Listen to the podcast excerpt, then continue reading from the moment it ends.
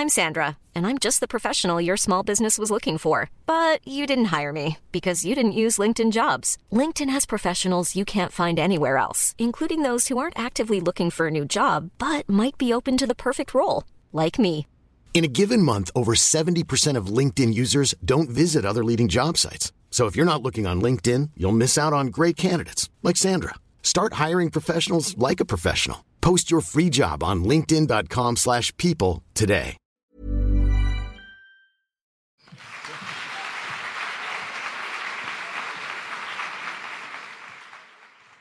La prochaine histoire n'a rien à voir avec le Covid ou la pandémie. J'ai découvert cette, histoire par une interview sur Internet.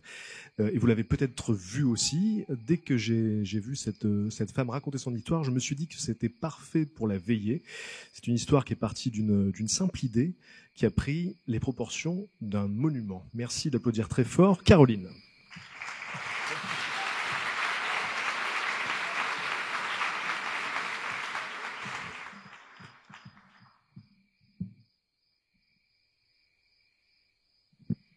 Quand j'étais petite, j'avais une fenêtre qui fermait mal.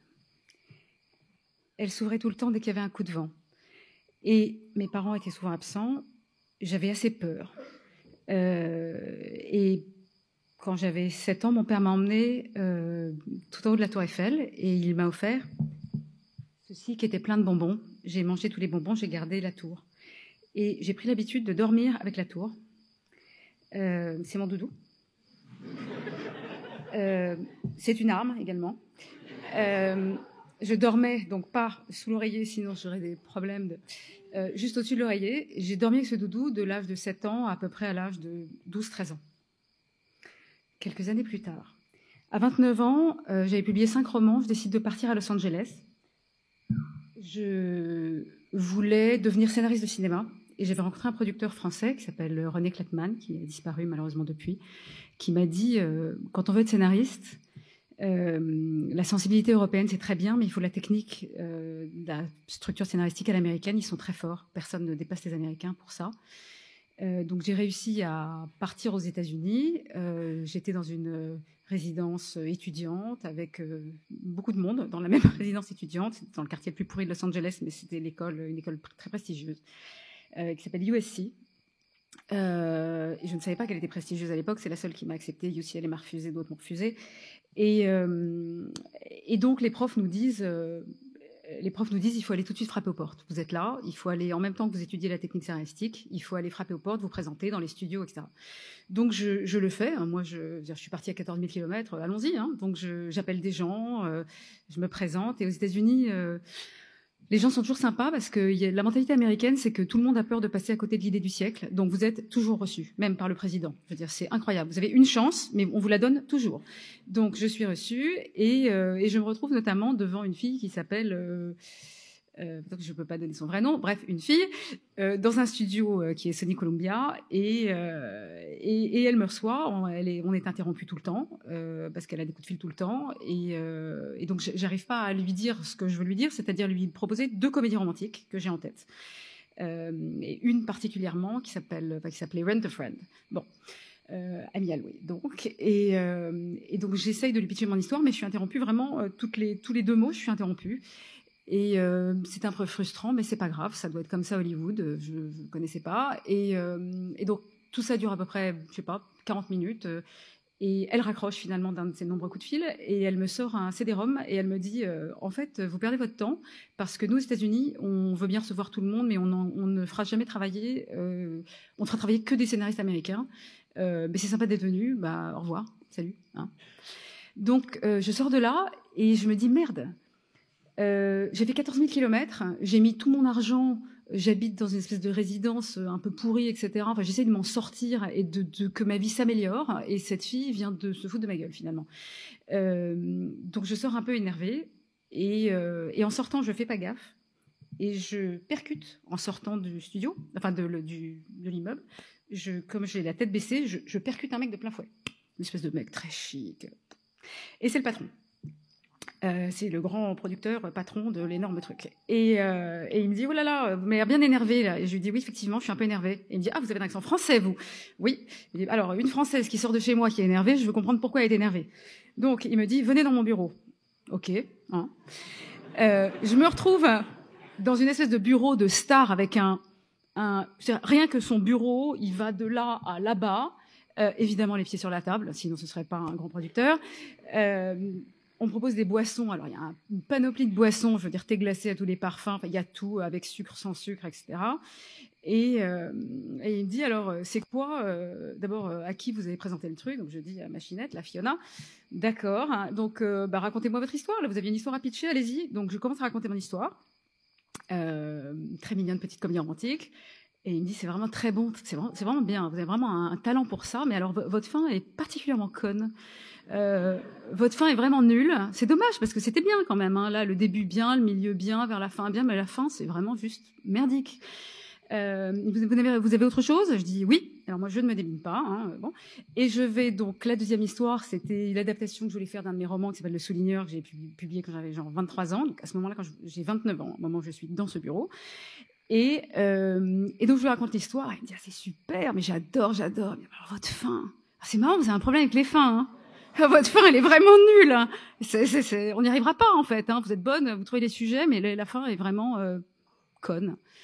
Euh, bon ben voilà. Hein. Enfin, vous avez peut-être autre chose. Euh, vous avez peut-être autre chose. Vous avez donné une autre histoire. Et là, euh, en fait, ce qui s'est passé, c'est que je pense que j'ai sorti mon doudou de sous mon oreiller. C'est-à-dire que je lui ai dit, euh, oui, j'ai autre chose, euh, mais c'est trop beau pour vous, c'est trop grand pour vous, c'est trop cher pour vous. Et il m'a dit, mais attendez, rien n'est trop cher pour moi. Euh, je dit, bah si, là, c'est vraiment trop cher pour vous, et de toute façon, c'est tellement beau que, en fait, j'ai juste pas envie de vous raconter l'histoire. Je n'avais aucune histoire. Je n'avais aucune idée, je n'avais rien. Et là, le mec est devant moi, hyper intéressé, il a enlevé les pieds de la table, et il me dit, qu'est-ce que c'est? Et là, je me dis, merde, faut que je trouve, genre, tout de suite, un truc absolument génial. ok, mais quoi? Et je lui dis, c'est énorme. Euh, c'est international. Euh, et je finis par dire, c'est une histoire d'amour. Ok, donc là, il est extraordinaire. Il se lève, il est genre très très agité. Euh, allez, dites-moi, donnez-moi un indice, donnez-moi un indice. Et je lui dis, la Tour Eiffel. Gustave Eiffel a construit la Tour Eiffel pour une femme qu'il a follement aimée et dont le prénom commençait par un A. Je suis la seule à connaître cette histoire. Il appuie sur son buzzer et il dit à Jane, Jane, préparez-moi un contrat. J'avais absolument tout inventé. Ok? À ce stade, je ne connais rien de la vie du CFL. Je ne sais pas si l'histoire de la Tour Eiffel que la forme d'un A, ok, bah oui, bon, enfin ça on a un peu tous remarqué. Euh, j'ai complètement inventé tout parce que qu'est-ce que j'ai fait? J'ai sorti mon doudou de sous mon oreiller parce que c'est pas quelqu'un qui rentrait par la fenêtre, mais il m'a juste terriblement emmerdé. C'est ma vraie Tour Eiffel peinte avec de la gouache quand j'avais 8 ans. Il y a différentes couleurs et des paillettes au-dessus. Et donc. Euh, je rentre chez moi euh, dans ma résidence étudiante en sueur en me disant ma pauvre, tu as un contrat avec un mec hyper important d'un studio majeur sur une histoire que tu viens d'inventer qui engage juste la Tour Eiffel. Alors, donc Eiffel, c'est juste un peu la France, hein. Bon, je peux aussi réinventer euh, des histoires comme ça, mais bon. Donc je rentre dans un état de stress et de sueur euh, d'apocalypse et j'appelle un de mes copains euh, à Paris et je lui dis écoute, est-ce que tu peux être sympa avec moi et aller dans n'importe quelle librairie, tu m'achètes des livres sur Gustave Eiffel ou sur la Tour Eiffel parce que je pense que je viens de faire une énorme connerie. Et, et, donc je reçois par FedEx et je dis je te rembourserai quand je viens à Paris, je te rembourserai, achète tout, etc. Je reçois un paquet FedEx avec plein de trucs sur Gustave Eiffel et je découvre que Gustave Eiffel, quand il était jeune, a follement aimé une femme qui s'appelait Adrienne. On les a séparés de façon absolument dégueulasse. Et euh, ensuite, lui s'est marié, sa femme est morte jeune, il avait cinq enfants, et ensuite, plus aucune histoire d'amour. Rien. C'est-à-dire que à partir de l'âge de 50 ans, lui, il n'a plus jamais eu le cœur qui a palpité. Enfin, il n'y a personne, il n'y a rien. Et je me dis, ah, est-ce que Adrienne aurait pu revenir? L'air de rien. Ils se sont follement aimés, on les a séparés en lui disant à lui, euh, je regarde l'heure, 8 minutes. 26. Euh, J'en ai 12. Et donc, euh, j'écris l'histoire, je décide d'inventer qu'ils se sont retrouvés après. Euh, je contacte la famille Eiffel. Et on me dit, il n'y a pas de problème, On ne connaît pas sa vie après, on ne sait pas. Il s'est sûrement passé des choses dans sa vie amoureuse, mais on ne sait pas. En tout cas, ça ne nous dérange pas. Je me dis, OK, bon, j'investis, je construis. Je prends des cours dans cette école où on m'apprend à construire en trois actes. On m'apprend Écrire un scénario de film, c'est le truc le plus difficile au monde. C'est-à-dire que c'est un niveau d'architecture mentale avec des intrigues, des sous-intrigues, des trucs. C'est de l'orfèvrerie. Et euh, je travaille pendant un an et demi sur ce scénario euh, pour ce producteur. Finalement, euh, le truc se retrouve chez Paramount. Et Paramount dit, OK, on fait le film. Euh, d'accord. Et euh, il se trouve que mon producteur euh, ne me l'a pas dit. En fait, mon producteur était affilié à Sony Columbia, mais Sony Columbia ne voulait pas, donc on l'a apporté chez Paramount. Et le euh, chez Paramount, donc il y a un réalisateur qui veut faire le film, qui vient de faire un énorme succès, des, centaines de millions, enfin bref, tout va très bien. Et euh, on arrive chez la présidente de Paramount euh, qui dit super, elle a une table en fer forgé, genre Gustave Eiffel. Je me dis waouh, c'est un signe. Euh, Hollywood, c'est la chanson d'Aznavour, je me voyais déjà, etc. Euh, très contente moi. et voilà, donc on me dit on va s'occuper de vos papiers, vous allez pouvoir rester aux États-Unis, le film va se faire, tout est greenlighté comme on dit là-bas génial, je suis extatique. On sort du rendez-vous, on va sur le parking et là arrive une blonde superbe euh, qui euh, aperçoit donc euh, moi, mon producteur, le réalisateur et elle s'arrête net et elle dit à mon elle dit au réalisateur, mais c'est avec lui que tu vas faire ce film. Et donc ils, partent se parler en couple séparément.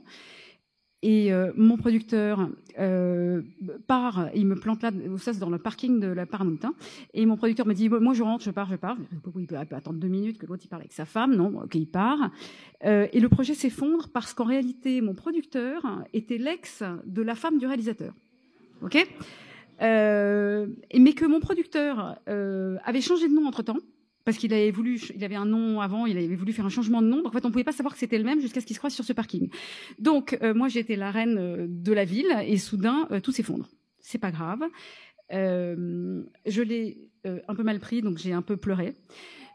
c'était très important de mettre en route mon système lacrymal, par ailleurs hyper performant, parce que ça a continué après. Ce film est passé par six producteurs et six réalisateurs. Il s'est planté cinq fois. Et euh, tout ça a duré. Euh, bah voilà, j'ai 54 ans. Le film est sorti l'année dernière et j'ai écrit ce film à 29 ans. Et euh, j'ai vécu les trucs les plus fous. J'ai tellement pleuré. Je pense que j'aurais pu faire des, des, litres et des litres. Et euh, j'ai un petit garçon qui est là, qui est, qui est, bon petit garçon, qui a, qui a 13 ans, qui a vu sa mère pleurer tout le temps et comprenait pas pourquoi. Et quand le film est sorti l'année dernière, je lui ai dit bah voilà, c'est pour ça.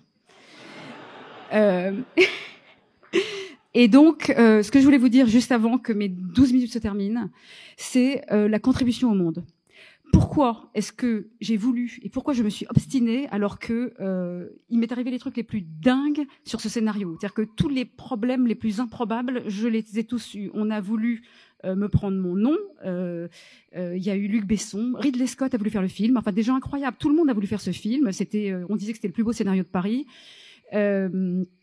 Et, euh, et, et, je me suis obstinée, et je ne comprends pas très bien pourquoi je me suis obstinée, euh, mais je crois que je me suis obstinée parce que c'est la question fondamentale et existentielle de la contribution au monde. Je crois que nous avons tous envie d'apporter quelque chose de beau à ce monde.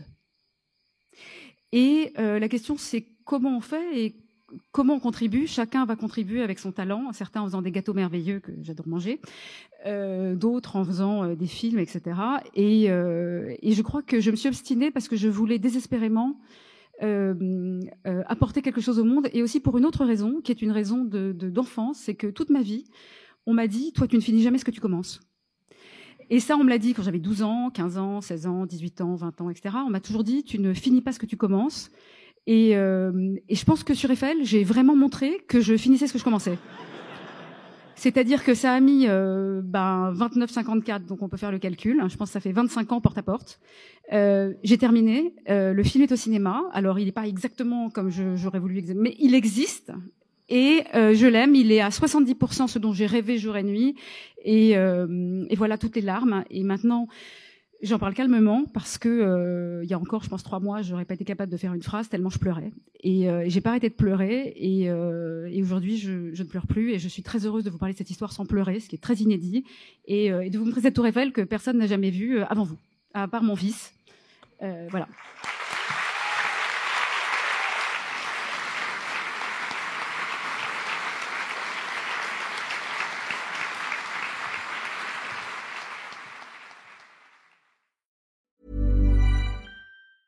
When your skin feels nourished and glows, you radiate confidence. Osea makes giving your skin a glow up easy with their clean, clinically proven Mega Moisture Duo. This seaweed powered duo features two of Osea's best sellers, Undaria Algae Body Oil and Undaria Collagen Body Lotion. Glow from the inside out. Get 10% off your first order with code GLOW at OseaMalibu.com. That's O S E A Malibu.com code GLOW.